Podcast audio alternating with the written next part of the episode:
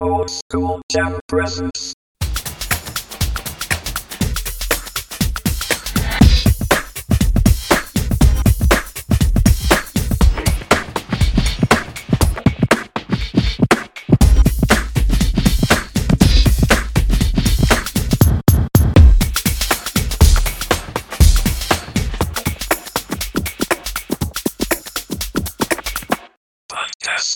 はい、オールドスクールジャム代表の推しです。本日8月の27日日曜日夜7時からね、最新のエピソードをアップロードしております。まあ連日ね、暑い日々続いておりますが、いかがお過ごしでしょうかということで、あのーまあこういう風に話していてもグダグダグダグダ、こう、ただ流してしまう。だだ流してしまう。なので、あのーオカルトとか、そういったね、都市伝説とかそういった類なもののあのトピックを設けてお話ししたいと思います。続いてはこちら。バスン！今回はアースエンジェルについてです。アースエンジェルです。アースエンジェルとはまあ読んで字のごとくね地球の天使です。神様の使いである天使が地球の人々を癒しより良い地球環境にしていく使命がございます。まあ、ライトワーカーとも呼ばれて不安や恐怖から解放し癒すまさに光を照らすお仕事。まあお手軽なね仕事ってことじゃないっすよ。ライトワーカーって言ってね。はい。まあただしまあ先ほども言いましたあのね地球の天使と言われておりますがこれは人間に転生した状態でということになります。だから生まれ変わった人ということになりさらに人間に転生して生まれ変わった時には使命を忘れてしまっているという謎の縛りがございます。そんなねアースエンジェルの使命は地球のアセッションを助ける。そうアセッション。はい。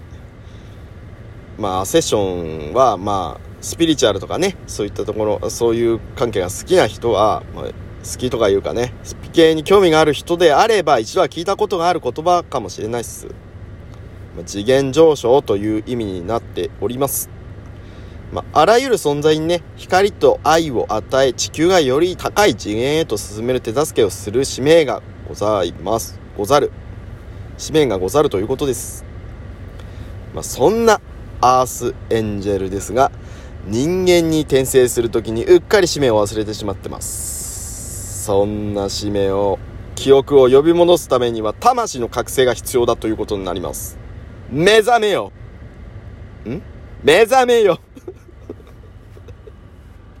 はい。すいません。ちょっと言いたかっただけ。備えろみたいな感じでね。言いた言いたかっただけなんです。ごめんなさい。まあせっかくねあのアースエンジェルで転生してるんだからまあいろいろ思い出したい。そんな時はツインレイトの出会いで蘇るかもしれません。まあツインレイトはね前世で一つだった魂の片割れである存在の人です。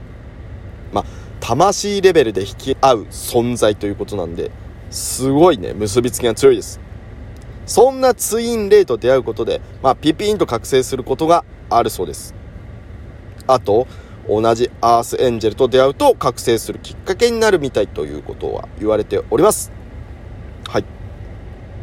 まあねこのなかなかねツインレイソウルメイトなんて言われるねなんかこう自分と気が合うな誕生日が近いなとかねいろいろなんか自分と似てるなっ曲が似てるなって言ったりねベストフレンドみたいなねソルメイトなんていう人がいるけどそれよりもさらに魂レベルで結びついちゃうっていうのがツインレイっていうことなのではい、まあ、そんな存在とね出会ったりするとそういうことがね覚醒できるかもしれないと。覚醒のきっかけになるってね。あとは同じねアースエンジェルと出会うと。はい。まあそういう感じになっております。そしてですねまあアースエンジェル。まあ実際には一人だけまあ天使って言われる人なんですがまあ一人だけなのかっていう。あ種類はどのくらいあるのかって言えばいいですかね。そのね種類分けをまあ 6, 6パターンにね一応分かれております。まず一つ。天使タイプの生まれ変わり。与えられた使命を十分に理解し人を癒すために生まれてきたような存在です。ついすぐ謝ってしまう。人を信じやすいというタイプの方が多いです。外見は愛らしい瞳にはっきりとした輪郭の唇。可愛らしいまあ可愛らしい、まあ、輪郭をしていますと、まあ、過食気味でね。ふくよかな体型。髪色は明るく染めていてハイライトを入れてることが多いみたいです。人の才能輝きや可能性を見出すことが得意とするのですがどのような人でも可能性を見つけようとしてしまうので複雑な人間関係に悩まされることもあると。では次2つ目のエレメンタルタイプの生まれ変わり。エレメンタルとは元素霊ということですね。はい。精霊妖精ユニコーンだのエレメンタルの生まれ変わりであり自然環境保護や動物保護共存に関心が強いという特徴を持ちます。まあ人間よりも地球を救いに来ているというね大使命があるみたいです。ユーモアがありまあねいたずらが好きでやや子供っぽいと感じられることがありますと。まあちょっとほら妖精とかってねなんかちょっといたずらが好きみたいなねてってれみたいな感じの好きな感じじゃないですか？なんとなくイメージがねまあ実際はちょっとわからないですけどもなんとなくのイメージはちょっとやっぱりねちょっとクスクスってしてる感じの部分があるのかななんて思ってます。はい。では3ワイズマンタイプの生まれ変わり。もともとは賢者魔女魔術師だったもので何度も繰り返し転生をしてきたので深い知識を持っています。直感力にも優れていて嘘と真実を見抜きます。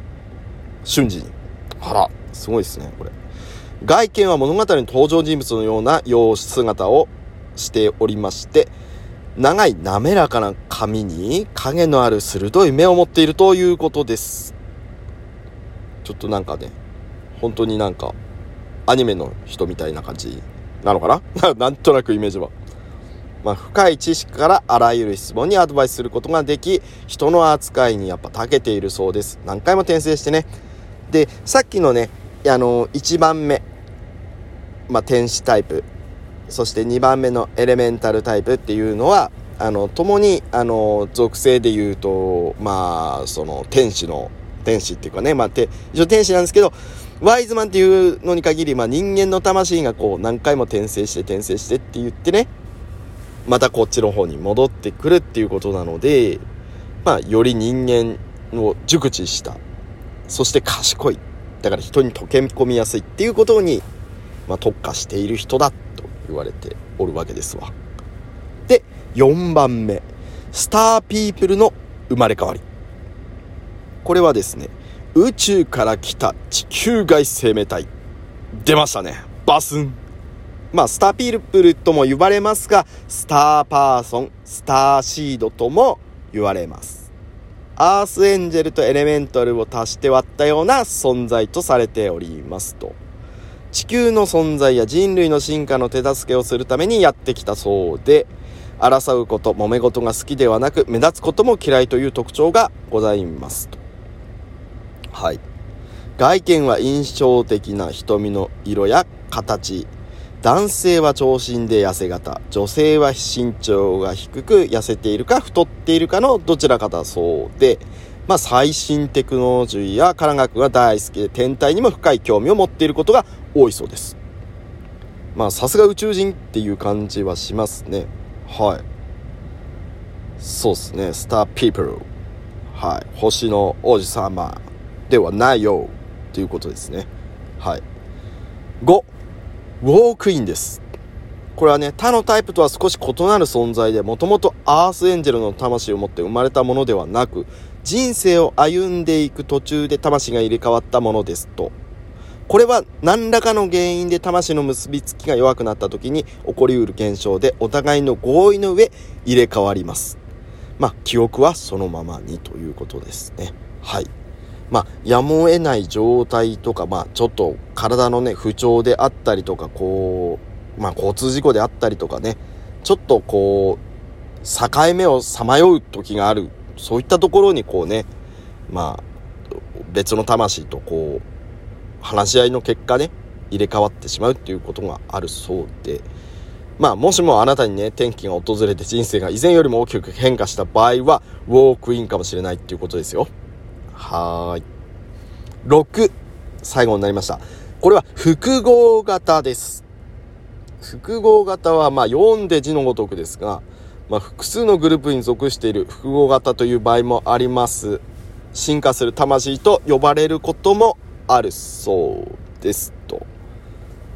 まあ、天使の生まれ変わりと賢者の特徴を持つ神秘天使。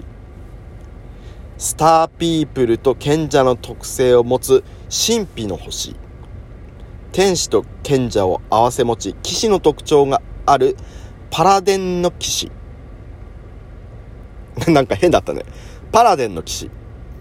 はい。元素量と賢者を合わせ持つレプラコーンと、まあ、ね、この複合型は、まあ、分類されて、多分、もしかしたらもっとね、細分化されてるのかもしれないですけど、まあ、大雑把に言うとっていうことで、で、大きなこうカテゴリーで言うと、まあさっきのね、あの、天使タイプから始まり、6番目の複合型まで行きますと、まあ大きく分けて、6種類に、まあ、分類できるということになっております。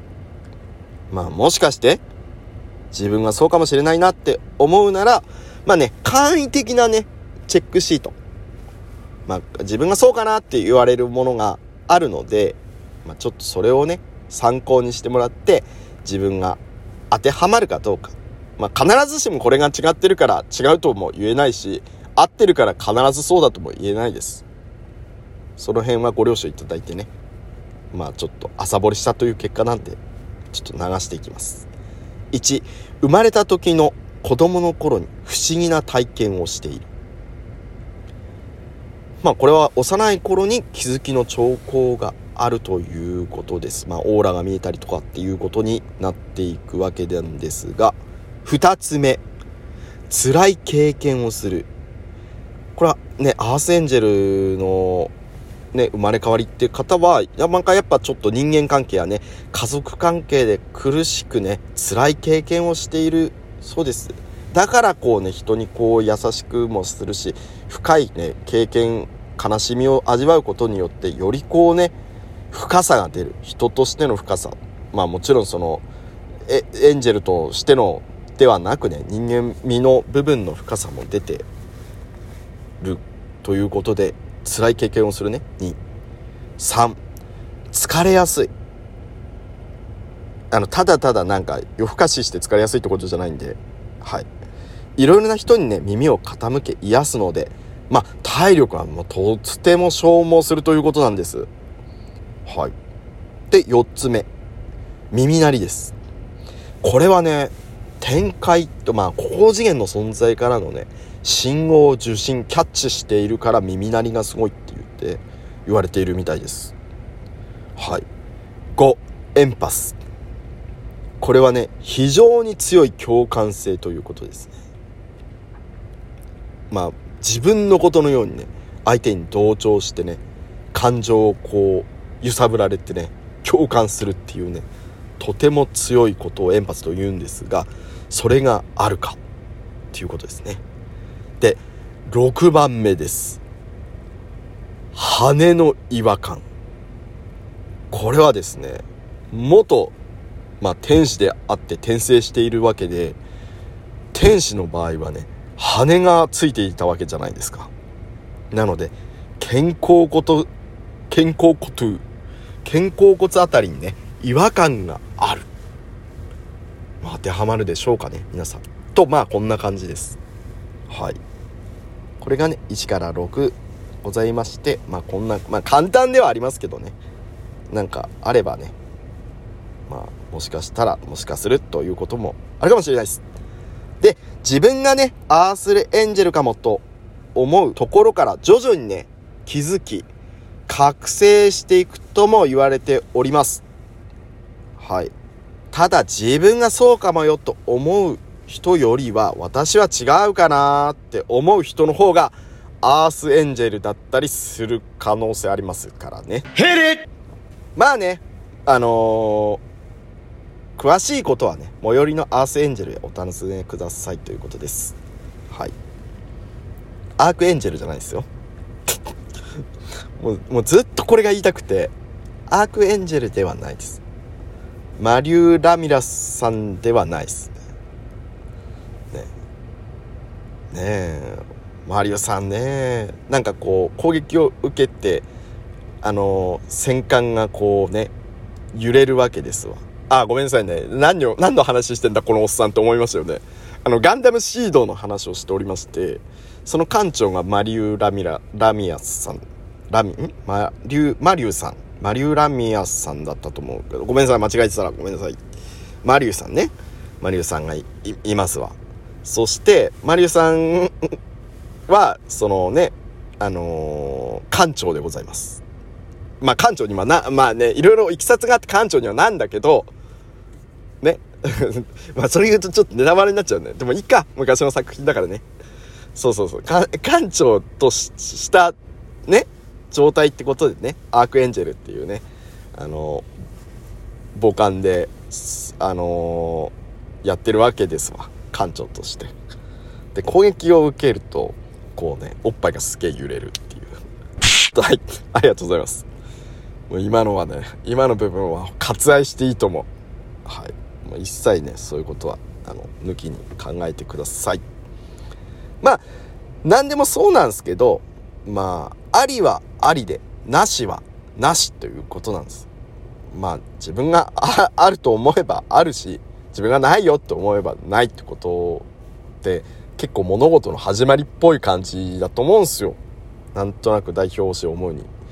なので、まあこういうのに本当に興味があるなって思えば、あの、僕がこう、浅くこうかいつまんでこう、朝掘りしてるだけなんで、本当に知りたければちゃんと自分のね、やっぱりこう、行動で調べていった方がいいと思うので、なんかこれちょっと気になるな。アースエンジェルって気になるな、つって。僕私もそうかも、なんつって思うんであれば、ぜひぜひ調べてください。まあ、真実はいかにということです。はい。今回のね、こぼれ話は、またまたね、ちょっとアニメの話になるんですけど、まあ本当に代表詞お前暇なのかっていう風に思うじゃないですか。じゃないんすよ。もう本当に8月はちょっといろいろなこと立て込みすぎちゃって、ちょっとね、今もう本当超疲れてるんですよ。で、ちょっとあんまり体調も良くないし、ちょっとしかもつか疲れてるっていう部分でね、もう疲れてますしね、寝不足だし、で、ようやくまあこの月末になって、ようやくちょっと落ち着いてきてはいるんですが、まあ、なのになんでアニメを見る暇があるのとかって、それだってさ、いや、ね、俺も人間なんだよね。あの、なんか忙しいけどさ、ちょっとした隙間で見たいんだ。そういうのも。ね、もうガッチガチでいろいろやってるからさ、もうね、そういう隙間で見たい。ということで、あの、ゾン100。ゾン100です。ゾンビになるまでにしたい100のこと。あの、俺知る、知ってる人は知ってますよね。これもね、最近また、ちょっとね、アマプラで見まして、なんか超面白いなって。まあ、入社3年目のね、ブラック企業で身も心もすり減らすね、あの主人公のね、あの子、アキラくんっていう子がいます。まあ、年齢としては24歳でね。それで、あのーまあ、すげえブラック企業なわけですわ。初めはね、ラン、意気揚々とね、ここに入りたかったんすよつって入ってったら、とんでもね、ブラック企業でっていう話で、それがまあだんだん面白く、こう展開していくななんて思って、テンポよくね、展開していくんで。そしたらまあ、よくあるまあね、ゾン100っていうからには、あの、ゾンビが出てくるわけですわ。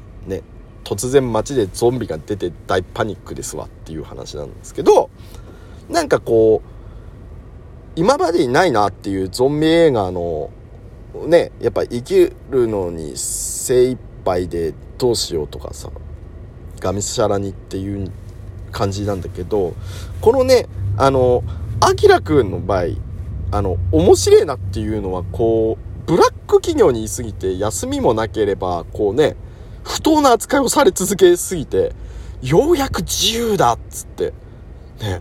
もう会社行かなくていいが先行して自分でやりたいことをいっぱいやろうとか昼間っから酒飲んでやろうとかね。バイク乗ってやろうとか。ね。それでまあノートを作ってじゃあゾンビにねなるまでにしたい。100のことをやってからまあゾンビになればいいさって思うっていうなんかちょっと視点が違ってるやつがもうすごく面白くて。なんかととつてもいいですね。で主人公のアキラくんの顔がなんかルフィの顔にすげえ見えんなって思うのはやっぱおじさんのせいなのかな。はい。だんだんのおじさんになると顔があんまりねみんな同じような感じに見えてきちゃう。現象にね見舞われるんです。特に僕の場合はね。はい。代表詞はねそういう感じ。あと本当にねこう名前が覚えられなくなってくるんですこのこれこの人とは分かるけど名前が出てこないとかね。アニメでもあるんですよそれ。ね。ということなんでもしねあのー、これは原作があったのかな。ちょっとそこまではちょっと調べなかったんですけどまあアニメではやっているということなのでまあ気になる方があればあのー、ぜひぜひチェックしてみてください。でちょっとほらゾンビとかね、そういうパンデミック系のやつは、ちょっとグ、グロかったりするじゃないですか、やっぱりね。ちょっと、まあまあ、暴力シーンはね、な、な、な、ね、ある、あるっちゃあるんですけど、そうじゃなくて、ほら、なんかちょっとググロい感じになっちゃうの表現が、なんかとてもこう、色の使い方でこう、うまく見せてんなっていうのがあって、ね、本当だったらこう血がすごい状態になってるとかっていうのがなんかスプラトゥーンみたいな感じになってるから。ねななんて言うんだろう。なんかすげえ独特な表現だなみたいな風に。そういうとこの部分でもなんかその作品自体にこう引き込む求心力になってんのかななんてすごく思いました。なのであまあまた戻っちゃいますけど まあぜひぜひおすすめですということです。はい。では、まあ、このまま喋っててもあれなんで、そろそろ終わりにしたいと思います。じゃあ、いつも通りに、では行きます皆さんバイ Thank you よし、バッチリですわ。これね、ゾン100にね、あの、出て、あの、どのくらいだろうな、何話ぐらい ?1 話に出てくるのかな？2話、2話ぐらいに出てくる。1話の終わりぐらいに出てくるのかな？2話ぐらい出てくる。なんかリスクヘッジお姉さんがすごく可愛いなって思ってます。おしまい。